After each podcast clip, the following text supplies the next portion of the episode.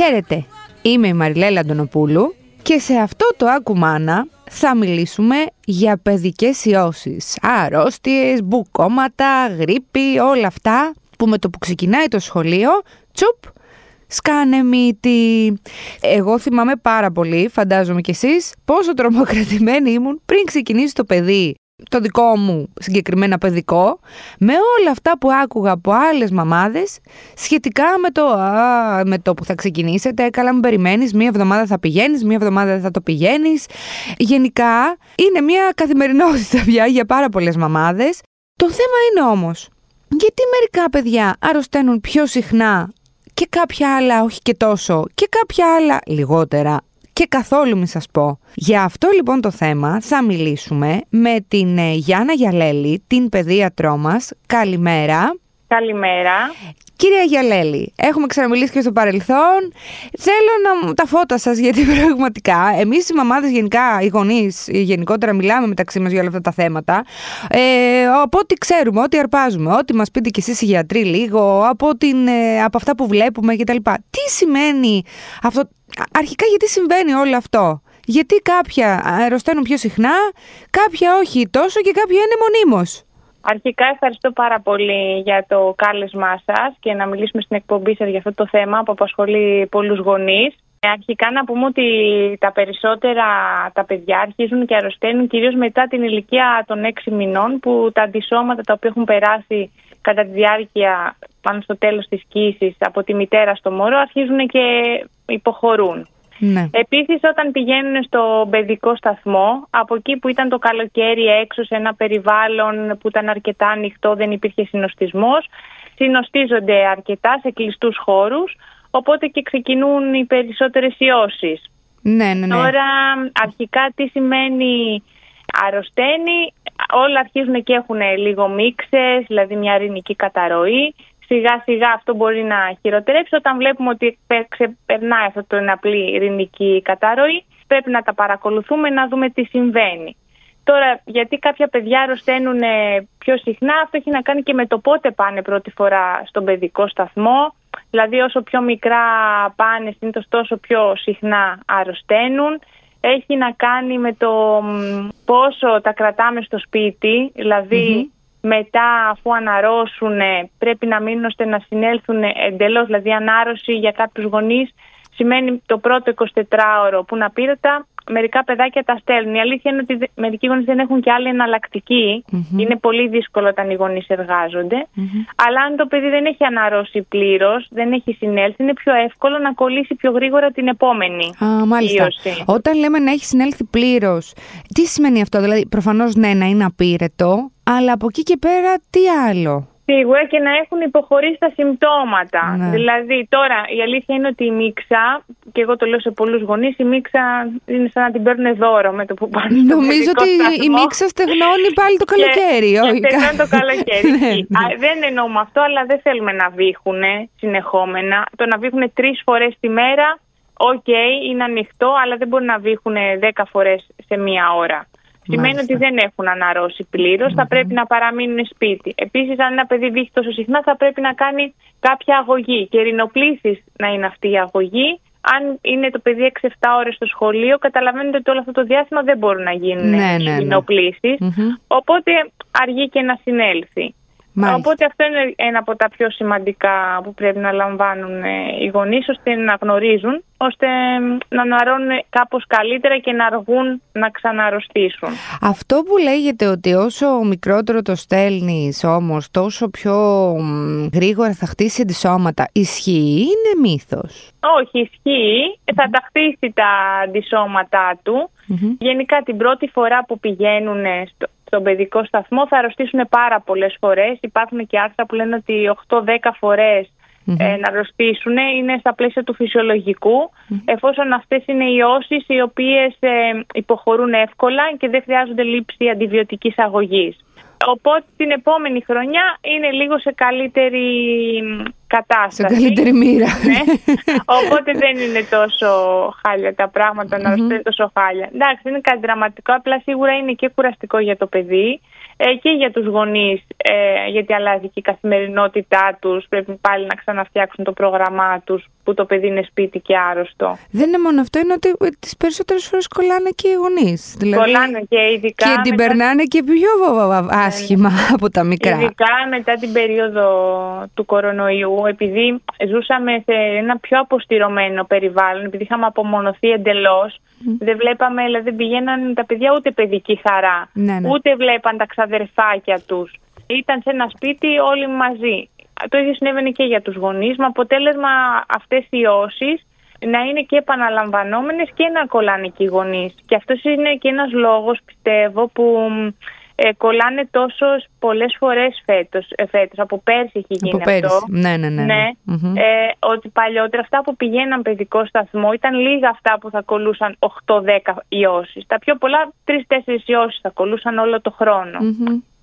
από πέρσι όμως έχει παρατηρηθεί ότι επειδή πριν ήταν σε ένα τελείως αποστηρωμένο περιβάλλον, σε πιο αποστηρωμένο εντός Δεν ήταν και κλειβανισμένο. Απλά θέλω να πω ότι ήταν πιο απομονωμένα. Ναι, ναι, ναι. Δεν βλέπαν τόσο κόσμο. Είναι πολύ συχνό το να. Δηλαδή, μερικοί γονείς μου λένε για να κάνουμε διάλειμμα από τι ιώσει για να πάμε στο σχολείο. ενώ τι περισσότερες μέρες είναι άρρωστα παρά πάνε αυτό, στο σχολείο. Αυτό, ακριβώς, ναι. Ναι, υπάρχει δυστυχώς αυτό. Μιλώντας τώρα λίγο για αποστήρωση, και το οποίο σημαίνει υπερβολική καθαριότητα. Υπάρχουν λάθη στην υγιεινή μιας οικογένειας που κοστίζουν στο παιδί ή για την αποστήρωση για παράδειγμα. Ε, τι, μπορεί, τι συνέπειες μπορεί να έχει στο ανοσοποιητικό σύστημα ενός παιδιού μια υγιεινή ας πούμε, ε, κάποιες συνήθειες που μπορεί να έχουν οι γονείς και τις περνάνε και στα παιδιά; Η αλήθεια είναι ότι θέλουμε καθαρές συνθήκες διαβίωσης χωρίς υπερβολές. Γιατί μαζί με τα κακά μικρόβια σκοτώνουμε και τα καλά. Δηλαδή όταν κάνουμε πολύ συχνό το πλήσιμο των χεριών με το παραμικρό καταστρέφεται η μικροβιακή χλωρίδα του δέρματος. Με αποτέλεσμα ε, να χάνεται η εξωτερική στιβάδα που είναι έτσι και προσφέρει μια προστασία και γι' αυτό πολλά παιδιά είναι και πολύ συχνό να παρουσιάζουν εξέματα ή βάζουν αντισηπτικά με το παραμικρό. Δεν χρειάζεται. Σίγουρα θα πλένουμε τα χέρια μας όταν πάμε τουαλέτα, μετά δηλαδή την τουαλετα Ε, πριν πάμε θα πλένουμε καλά τα χέρια μας, αλλά δεν χρειάζεται για παράδειγμα ανάμεσα από την ώρα πούμε, που γυρίζουν από το σχολείο θα πλύνουν τα χέρια τους για να φάνε. Μετά δεν χρειάζεται με το παραμικρό που πιάνουν κάτι κάτω από το σπίτι αμέσως να πλύνουν τα χέρια. Μάλιστα. Θέλει δηλαδή μία μέση λύση, ένα μέτρο. Ναι, ναι, ναι. ναι. Γιατί αυτό όντως είναι κάτι το οποίο δεν βοηθάει το ανοσοποιητικό, γιατί σκοτώνουμε και τα καλά μικρόβια. Τα καλά τα οποία τα χρειαζομαστε Άρα αυτό που λέγανε, ε, πώς το λένε, άστο να πιάσει χώμα δεν πειράζει. Ε, ναι. Δεν, Εντάξει, δεν απέχει και πολύ. Ακριβώς. Να το πιάσει το χωμα αυτό δεν χρειάζεται υπερβολές ούτε από τη μία μεριά ούτε από την άλλη. Να κάτσει να παίξει με τα χώματα, όχι να τα βάλει όμως και στο στόμα του. Αυτό με τα, Οπότε... με τα 5 δευτερόλεπτα ισχύει. Που λένε ότι αν πέσει κάτι για 5 δευτερόλεπτα, πάρ το ναι, και φάτο. λένε τρία δευτερόλεπτα, άλλοι λένε πέντε. Έχω ακούσει για πέντε. ναι. Αυτό είναι απλά, θέλει να σου δείξει αυτό ότι μένουν, δεν μένουν τόσα πολλά Είναι τόσο λίγα που είναι περισσότερα ας πούμε σε μια επιφάνεια που τη θεωρούμε Σε ένα πληκτρολόγιο για παράδειγμα είναι πενταβρώμικο. Ναι, ναι, ναι. Ε, ειδικά αν εναλλάσσονται και οι χρήστες. Οπότε εντάξει δεν είπαμε να το παίρνει από κάτω να το φάει.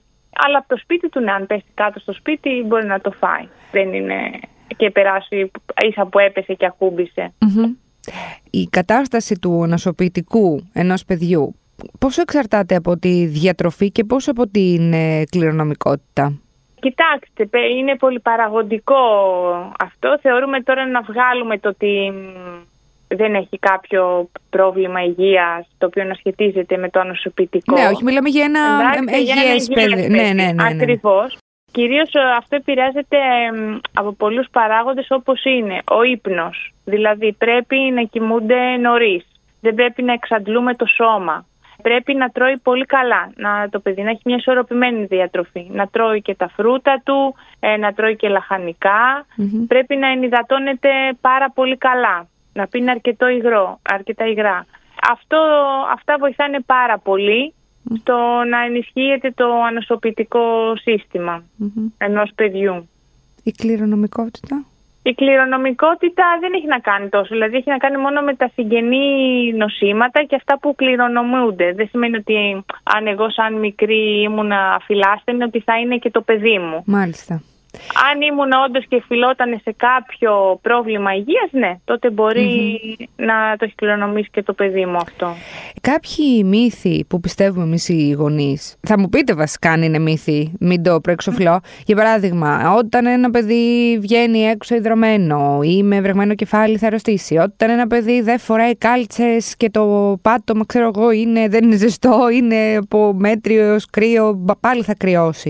Όλα αυτά Κατά πόσο ισχύουν; Κοιτάξτε να δείτε, αν ένα παιδί βγει έξω και είναι βρεγμένο το κεφάλι του, σημασία έχει και τι θερμοκρασία έχει έξω. Δηλαδή, πολλές φορές βλέπεις ε, τους γονείς να κλείνουν τα παράθυρα και τον Αύγουστο γιατί κάνει ρεύμα. Ναι. τον Αύγουστο ο αέρας είναι σαν να είναι μπιστολάκι.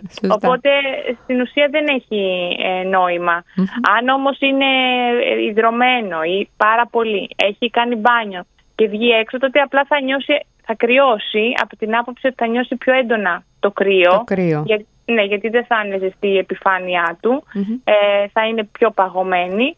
Όχι όμως ότι θα αρρωστήσει σίγουρα και θα κολλήσει κάποια ίωση, γιατί το κοινό κρυολόγημα είναι ένας Απλά θα το κάνει πιο ευάλωτο, θα είναι πιο εξαντλημένο θα το βρει ας πούμε έτσι ο ιός, επειδή θα προσπαθεί να κρατήσει τη θερμοκρασία του σώματός του. μάλιστα. Υπάρχουν κάποιοι άλλοι παράγοντες που αυξάνουν την ευαισθησία των παιδιών στις λοιμώξεις; Κυρίως είναι αυτοί οι παράγοντες που αναφέραμε πριν, δηλαδή το πόσο καλά είναι δομημένη η μέρα τους, η αν κοιμούνται καλά, ναι, ναι, ναι, ναι, αν τρώνε, αν ενυδατώνονται. Αυτοί είναι οι παράγοντες που σχετίζονται με το παιδί από τη μία μεριά και από την άλλη ας πούμε το πόσο είναι συγχρονισμένα στην τάξη, δηλαδή αν πηγαίνουν άλλο ένα παιδί που είναι σε μια τάξη 23 παιδιά και άλλο να είναι 15 ας πούμε παιδιά. Παίζει ρόλο. Μα, α, μάλιστα. Ακόμα και αυτή η μικρή διαφορά δηλαδή μπορεί να παίξει σημαίνει, γιατί είναι λιγότερο εκτεθειμένο άμα είναι. Ακριβώς. Επίσης μπορεί να έχει σημασία και πόσο, πόσο είναι αυτή η τάξη; Δηλαδή μπορεί να είναι 23 παιδιά σε μια τάξη. Να είναι μεγάλη αλλά, π.χ. Ναι, αλλά να είναι σε 30 τετραγωνικά. Οπότε σίγουρα δεν είναι το ίδιο με το να είναι σε 15-20. Ή μπορεί να, να, πώς το λένε, να αερίζεται κιόλας αυτή η τάξη. Γιατί καλά, νομίζω ότι είναι βασικό αυτό το πράγμα. Γενικά το να αερίζονται οι, οι χώροι και στο σπίτι. Σωστά. Παντού, παντού. Τα συμπληρώματα διατροφής τα θεωρείτε καλή λύση για να θωρακίσουμε το νοσοποιητικό ενός παιδιού. Και δεν μιλάω για ένα παιδί που είναι μεγάλο, ενώ π.χ. στην εφηβεία κτλ. Που εντάξει, και τα συμπληρώματα κάπως τα δίνεις λίγο πιο εύκολα. Μιλάω για μικρότερα μικρότερα παιδάκια. Εγώ δεν είμαι τόσο υπέρ των συμπληρωμάτων εφόσον δεν είναι κάτι που χρειάζεται και το έχουμε δει από τις εξετάσεις αίματος ότι όντως ε, του λείπει κάτι, ναι. ε, έχει κάποια ανεπάρκεια οπότε χρειάζεται να συμπληρωθεί. Ε, γιατί μπορούν να πάρουν ε, σε καλύτερη ποσότητα, σε μεγαλύτερη ποσότητα από το φαγητό τους. Αυτό λέγεται βιοδιαθεσιμότητα, δηλαδή αν πιούμε ένα ποτήρι φυσικό χυμό πορτοκάλι, θα πάρουμε τόση βιταμίνη C που μπορεί να θέλουμε δύο ταμπλέτες για να το πετύχουμε με χαπάκια για παραδειγμα ή με ένα Οπότε προσπαθώ να υποστηρίξω την ε, υγιεινή διατροφή και τον καλό ύπνο ώστε να ενισχύσετε το ανοσοποιητικό. Επίσης αυτά τα συμπληρώματα διατροφής έχουν μέσα ή θα έχουν ζάχαρα, ε, λένε όχι ζάχαρη αλλά είναι κάποια σε μορφή ζελεδάκια. Mm-hmm. δεν μου αρέσει αυτή η... Δηλαδή σαν να λες στο παιδί ότι αυτά υπάρχουν και ζελεδάκια που είναι υγιεινά. Ναι, κατάλαβα. ναι, ναι, ναι, ναι, ναι, ναι, ναι, ναι. Δεν μου αρέσει να μάθουν σε κάτι Δηλαδή θα πρέπει να προσπαθήσουμε περισσότερο στον υγιεινό, να ενισχύσουμε τον υγιεινό τρόπο διατροφής. Ο καλύτερος λοιπόν τρόπος, έτσι, εν κατακλείδη, να αποφύγουμε τις ιώσεις. Και γιατί ρωτάω, γιατί ακούω και εγώ και εγώ μπορεί να το λέω. Τέλος πάντων, ε, είμαστε εκεί, εκεί έξω πολλές που λέμε. Με το που τσούπ εμφανιστεί μια ίωση, την τσιμπάει κατευθείαν, ξέρω εγώ, η δικιά μου ή ο δικός μου. Ενώ ένα άλλο παιδάκι πιο δίπλα μπορεί να μην την τσιμπήσει τόσο εύκολα. Και δημιουργείται, ξέρεις, και ένα πράγμα ότι τι γίνεται, ρε παιδί μου, εμένα τι είναι το παιδί, γιατί τα κατευθείαν. Ε, άκουσα για όλους αυτούς τους παράγοντες και μάλλον εκεί είναι το θέμα. Αλλά Υπάρχει κάποιος έτσι σωστός τρόπος να αποφύγουμε τις ιώσεις κάπως, δηλαδή τι να κάνουμε με το που μάθουμε ότι ξέρω εγώ μια φίλη, ένας φίλος μπορεί να τρέχει λίγο η μύτη παραπάνω, να μην το βγάλουμε έξω, δεν ξέρω κάπως αν υπάρχει κάτι. Αρχικά δεν θα πρέπει να τις φοβόμαστε τις ιώσεις, ναι. δεν πειράζει να αναστήσουν και μερικές Σωστό φορές. και αυτό, ναι, είναι, ναι. είναι στα πλαίσια του φυσιολογικού και στα πλαίσια του να χτίσουμε την ανοσία. Αυτό που πρέπει να κάνουμε είναι, ε, αν έχουμε ένα παιδάκι που είναι έτσι ευπαθές, ε, μπορούμε να το βγάλουμε βόλτα πούμε, στην παιδική χαρά και όχι να πάμε σε ένα παιδότοπο, να, δηλαδή να ξαναπάμε σε ένα κλειστό χώρο και να το ξαναεκθέσουμε. Δηλαδή, εκτός ότι το πρωί είναι στον παιδικό σταθμό, να το ξαναβγάλουμε μετά. Ναι, ναι, ναι. Να περιμένουμε να αναρρώσει πλήρως. Αυτό είναι πολύ σημαντικό. Πολύ σημαντικό, ναι. Για, να, για το παιδί. Θα είναι πιο υγιές, θα είναι πιο δυνατό. Ε, δηλαδή να το κρατήσουμε και μια μέρα παραπάνω στο σπίτι που λέει ο λόγος δεν, ε, δεν χάθηκε. Ναι. ναι. Ναι, ναι, ναι, Δηλαδή πρέπει για μένα να επιστρέφουν όταν θα τα δούμε ότι είναι όπως πριν. Ότι, γιατί μερικά μπορεί να μην έχουν πυρετό, αλλά δεν τρώνε καλά, δεν είναι ευδιάθετα, τρώνε λίγο από το φαγητό, σπρώχνουν το φαγητό. Αυτό σημαίνει ότι δεν έχουν επανέλθει πλήρως. Οπότε καλό θα είναι να έχουν επανέλθει καλά κανονικά στην κανονικότητά τους ώστε να μπορέσουν να επιστρέψουν. Μάλιστα. Ωραία. Είναι ε... ένα δύσκολο θέμα, είναι η αλήθεια. Δηλαδή δεν μπορούμε να αποφύγουμε τη δεν μπορούμε να πούμε το μυστικό, δεν υπάρχει. Ναι, όχι, μα είναι σε αυτό που είπε. Αλλά να κάνουμε αυτό ό,τι καλύτερο μπορούμε Ακριβώς. στα πλαίσια της καθημερινότητάς μας. Ωραία. Και όταν βλέπουμε ότι τα πράγματα επιμένουν και τα λοιπά, απλά ερχόμαστε σε εσάς τους γιατρούς και τελειώνει η υπόθεση. Με του γιατρούς έχουν επικοινωνία οι γονείς. Ακριβώς. Ευχαριστώ πάρα πολύ για αυτή την κουβέντα. Θα τα ξαναπούμε. Να είστε καλά. Ευχαριστώ και εγώ. Καλή συνέχεια. Γεια σας. Να είστε καλά. Αυτά λοιπόν για το καυτό, επίκαιρο και διαχρονικό θέμα των παιδικών ιώσεων. Ειδικά τώρα αυτή την εποχή έτσι λίγο είναι ψηλά στα θέματα συζήτησης. Αυτά είχαμε να πούμε περαστικά σε όποιους και όποιες ε, έχουν τσιμπήσει ε, και εκείνες ή εκείνη ένα κρυωματάκι. Εγώ να σας πω προσωπικά ότι ε, γενικά από όλη την οικογένεια ο μικρός κάτι μίξεις πάει και φέρνει με ένα βήχα, τίποτα άλλο και έχουν πέσει όλοι κάτω ο ένας με τον άλλον. Αντιβιώσεις, αμυγδαλίτιδες, ιώσεις κτλ. Εγώ ακόμα κρατιέμαι να δω για πόσο. Θα τα πούμε λοιπόν την επόμενη εβδομάδα με ένα ακόμα ακουμάνα. Μέχρι τότε μπαίνουμε στο ladylike.gr, τη βάση μας. Διαβάζουμε όσα περισσότερα πράγματα μπορούμε και καταλήγουμε στο No Filter Motherhood που είναι γεμάτο με θέματα σχετικά με τη μητρότητα. Γεια χαρά!